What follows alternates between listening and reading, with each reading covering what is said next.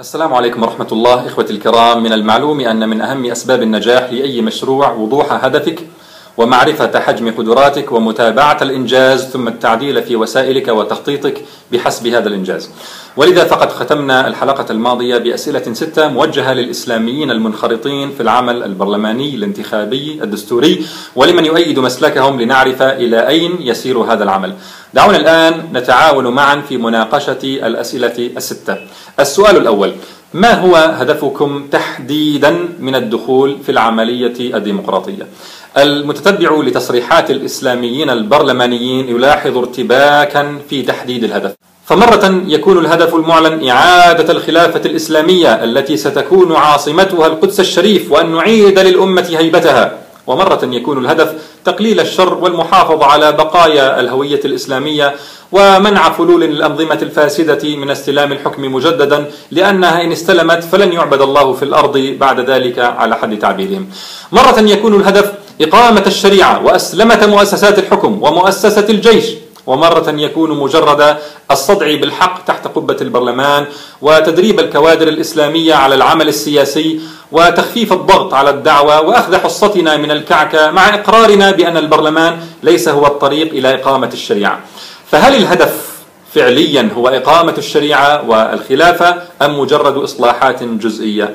الحاصل أن كثيرا من الإسلاميين البرلمانيين إذا ما أرادوا حشد التأييد الشعبي لهم فإنهم يبرزون ويرفعون الشعارات الرنانة والأهداف العظيمة كالخلافة وتحكيم الشريعة. ثم عندما يواجهون بالحقيقة المرة أنكم قد أضعتم أوقاتكم وشتتم جهودكم وميعتم قضيتكم بسلوككم طريق البرلمانات والانتخابات والدساتير الوضعية. يكون ردهم. نحن لم ندعي أصلا أننا نريد تحكيم الشريعة من خلال هذا الطريق، إنما نريد تقليل المفاسد وإتاحة مساحة من الحريات لدعوتنا. هذه الازدواجية غير مقبولة، عليهم أن يحددوا الهدف من البداية بدلا من دغدغة مشاعر الناس بشعارات وطموحات يقرون هم أنفسهم من حين لآخر أنها لا تنال من خلال الديمقراطية. ثم لا يقبل من صاحب المشروع الإسلامي، لا يقبل منه أن يكون كمن يخرج من بيته ويسير هائما على وجهه لا يدري إلى أين يتجه، أفمن يمشي مكبا على وجهه أهدى أم من يمشي سويا على صراط مستقيم؟ فلا بد ابتداء من تحديد الهدف لأسباب منها اولا أن الارتباك في تحديده يمنع الإسلاميين من مراجعة حساباتهم ومعرفة مدى نجاحهم المرحلي في تحقيق هدفهم. إذ أن الهدف الذي يريدون تحقيقه غير محدد. ثانيا أن كثيرا من الذين قعدوا وأصلوا للمشاركة البرلمانية اشترطوا لجوازها أن يكون الهدف منها تحقيق مصلحة عامة كبرى شمولية ووضعوا ضوابط للتنازلات التي يمكن أن تقدم في المقابل. وإذا بنا نرى الإسلاميين الذين يحتجون بفتاوى هؤلاء العلماء يتحللون من الضوابط ويقدمون التنازلات دون حد ولا قيد وفي مقابل ماذا؟ في مقابل مصالح أي أهداف جزئية ثانوية مضمونة لا عامة ولا كبرى ولا شمولية إذا مطلوب من الإسلاميين البرلمانيين الإجابة بوضوح عن هذا السؤال ما هو هدفكم تحديدا من الدخول في العمل البرلماني الرئاسي الدستوري؟ وهذا السؤال ينبني عليه ما بعده ألا وهو السؤال الثاني. ما هي التنازلات التي قدمتموها في البداية؟ أو بلغة البعض المفاسد التي قبلتم بها؟ لا يخفى أن العمل الإسلامي البرلماني قدم تنازلات ذريعة كالاعتراف بقواعد اللعبة الديمقراطية واحترام دساتير تجعل حق التشريع لغير الله تعالى وإشراك العلمانيين ورهن تطبيق الشريعة بموافقة البرلمان والتأكيد على أنها ستطبق ليس دفعة واحدة وإنما بآليات غير واضحة إلى غير ذلك مما سيأتي بيان عدم مشروعيته بالتفصيل بإذن الله عز وجل. يأتي السؤال الثالث إذن. ما هي المكتسبات أو المصالح التي من أجلها رضيتم بهذه المفاسد الكبرى؟ في الواقع حتى يبرر الإسلاميون البرلمانيون لأنفسهم ولمؤيديهم ولخصومهم التنازلات المذكورة فإنهم كثيرا ما أعلنوا أهدافا أو مكتسبات ومصالح عامة شمولية كبرى كتطبيق الشريعة وأسلمة نظام الحكم وإعادة عزة الأمة إلى غير ذلك. ومع قناعتنا بأن الأهداف العظيمة لا تنال بالتنازلات إلا أن عظم الهدف برر في أنظار الإسلاميين البرلمانيين عظم التنازلات فأصبحت التنازلات صغيرة نسبيا ومسوغة في أنظارهم واجتهدوا في التقليل من شأن هذه التنازلات والاستهانة بخطورتها وآثارها وحاديهم في ذلك عظم الهدف. كالاستهانة بالقسم على المحافظة على دستور يجعل التشريع لغير الله عز وجل ما دام الهدف إقامة الشريعة. مرت الأيام ولم تبدو أي بادرة لتحقق الأهداف لكن بقي الأثر المشؤوم وهو الاستهانة بالتنازلات. فتكرس هذا الاستخفاف وهذه الاستهانة بالتنازلات في نفوس الإسلاميين البرلمانيين ومن يؤيدون مسلكهم. وهذا ينقلنا إلى السؤال الرابع. هل لا زالت المكتسبات التي رجوتموها في البداية قائمة أم أنها بدأت تتساقط والطموحات تضيق؟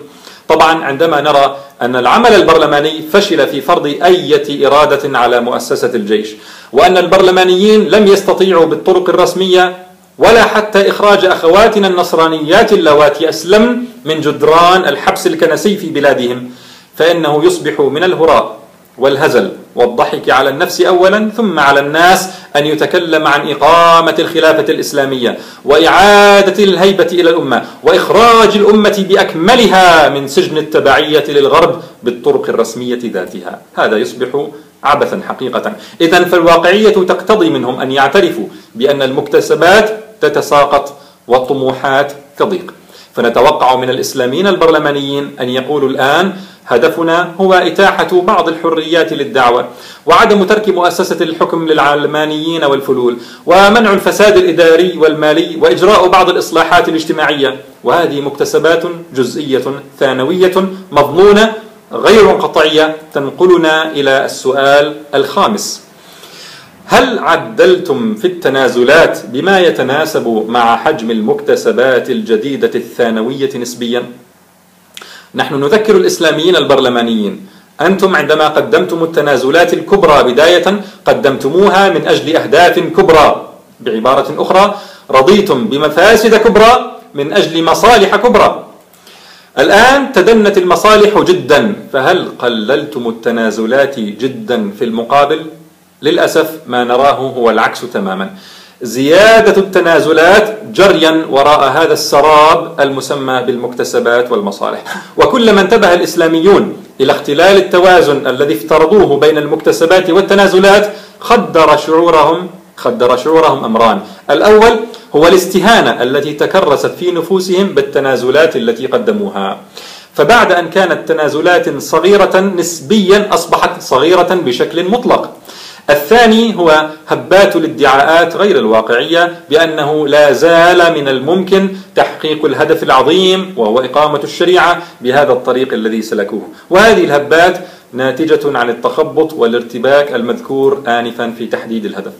بل العجيب أنه بعد ظهور فشل التنازلات في تحقيق حتى هذه الأهداف الجزئية الثانوية استنتج كثير من الإسلاميين البرلمانيين أن ما عليهم فعله هو زيادة التنازلات زيادة التنازلات كمن يشرب من ماء البحر ولا يرتوي.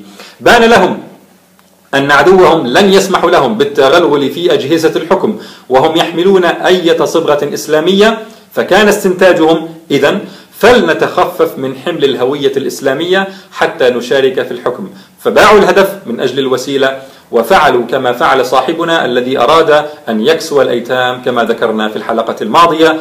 وصدق الله العظيم إذ قال ولا تتبعوا خطوات الشيطان ولا تتبعوا خطوات الشيطان. إذا كما رأينا ازدواجية وارتباكا في تحديد الهدف فهنا أيضا ازدواجية وارتباك في الموازنة بين التنازلات والمكتسبات عندما يعترض على التنازلات الخطيرة التي يقدمها الإسلاميون البرلمانيون يبررونها بأنها تبذل من أجل أهداف عظيمة ثم عند مواجهتهم بعدم جدوى المسلك البرلماني يتمسكون باحتمالية تحقق الأهداف الجزئية الثانوية. أخيرا السؤال السادس هل تعتبرون أنفسكم كإسلاميين في العمل السياسي حاليا ممكنين أم مستضعفين؟ وهنا أيضا نرى ازدواجية فعندما يتحدثون عن المكتسبات المرجوة من الخوض في العمل البرلماني يتكلم الإسلاميون البرلمانيون بنبرة الممكن فهم يتكلمون عن انقلابة في الدستور وأسلمة مؤسسات الحكم وتغيير القيادات الفاسدة في الجيش وهذه جميعا لا يقوم بها إلا ممكن. وعند لومهم على التنازلات وعلى التصريحات الغريبة فإنهم يتعذرون بالاستضعاف بالاستضعاف. فلنحدد قدراتنا وإمكانياتنا كإسلاميين. هل نحن ممكنون أم مستضعفون؟ الممكن له دوره وواجباته ووسائله والمستضعف له دوره وواجباته ووسائله. ولا ينبغي الخلط بين الوضعين وضع التمكين ووضع الاستضعاف. لا ينبغي أن تخوض هذا المخاض البرلماني زاعما أنك ستحدث انقلابا كبيرا في الأوضاع ثم إذا بك تضفي شرعية على النظام الجاهلي وتنفذ أجندته وتفقد هويتك وتميزك ثم تتعذر بالاستضعاف. لا يخفى أن ما سبق جميعا يمثل حالة من الارتباك وفقدان البوصلة التي أصابت العمل الإسلامي كانت بدايتها القبول بتقديم تنازلات عن ثوابت منهجية باستدلالات غير منضبطة كما سنرى بإذن الله. كانت هذه إضاءات سريعة أتمنى من كل من يؤيد الخوض في اللعبة الديمقراطية أن يتأملها ويستحضر أثناء ذلك قوله تعالى وأن هذا صراطي مستقيما فاتبعوه ولا تتبعوا السبل. ولا تتبعوا السبل فتفرق بكم عن سبيله. وما رواه البخاري عن أبي بكر رضي الله عنه أنه قال: لست تاركا شيئا كان رسول الله صلى الله عليه وسلم يعمل به إلا عملت به. فإني أخشى إن تركت شيئا من أمره أن أزيغ. فإني أخشى إن تركت شيئا من أمره أن أزيغ. وأظن أن هذه الحلقة تحتاج أن تعيد سماعها مرة أخرى في ضوء هذه الآية وهذا الأثر. في الحلقة القادمة سنتعاون معا بإذن الله لنحدد الهدف الذي ينبغي أن نسعى من أجله جميعا كعاملين للإسلام. خلاصة الحلقة القبول بالتنازل عن الثوابت جر العمل الإسلامي إلى متاهات خسائرها كبيرة مقابل مكاسب موهومة. فعلى الإسلاميين تحديد هدفهم ومعرفة أنه لا ينال بالتنازلات والسلام عليكم ورحمة الله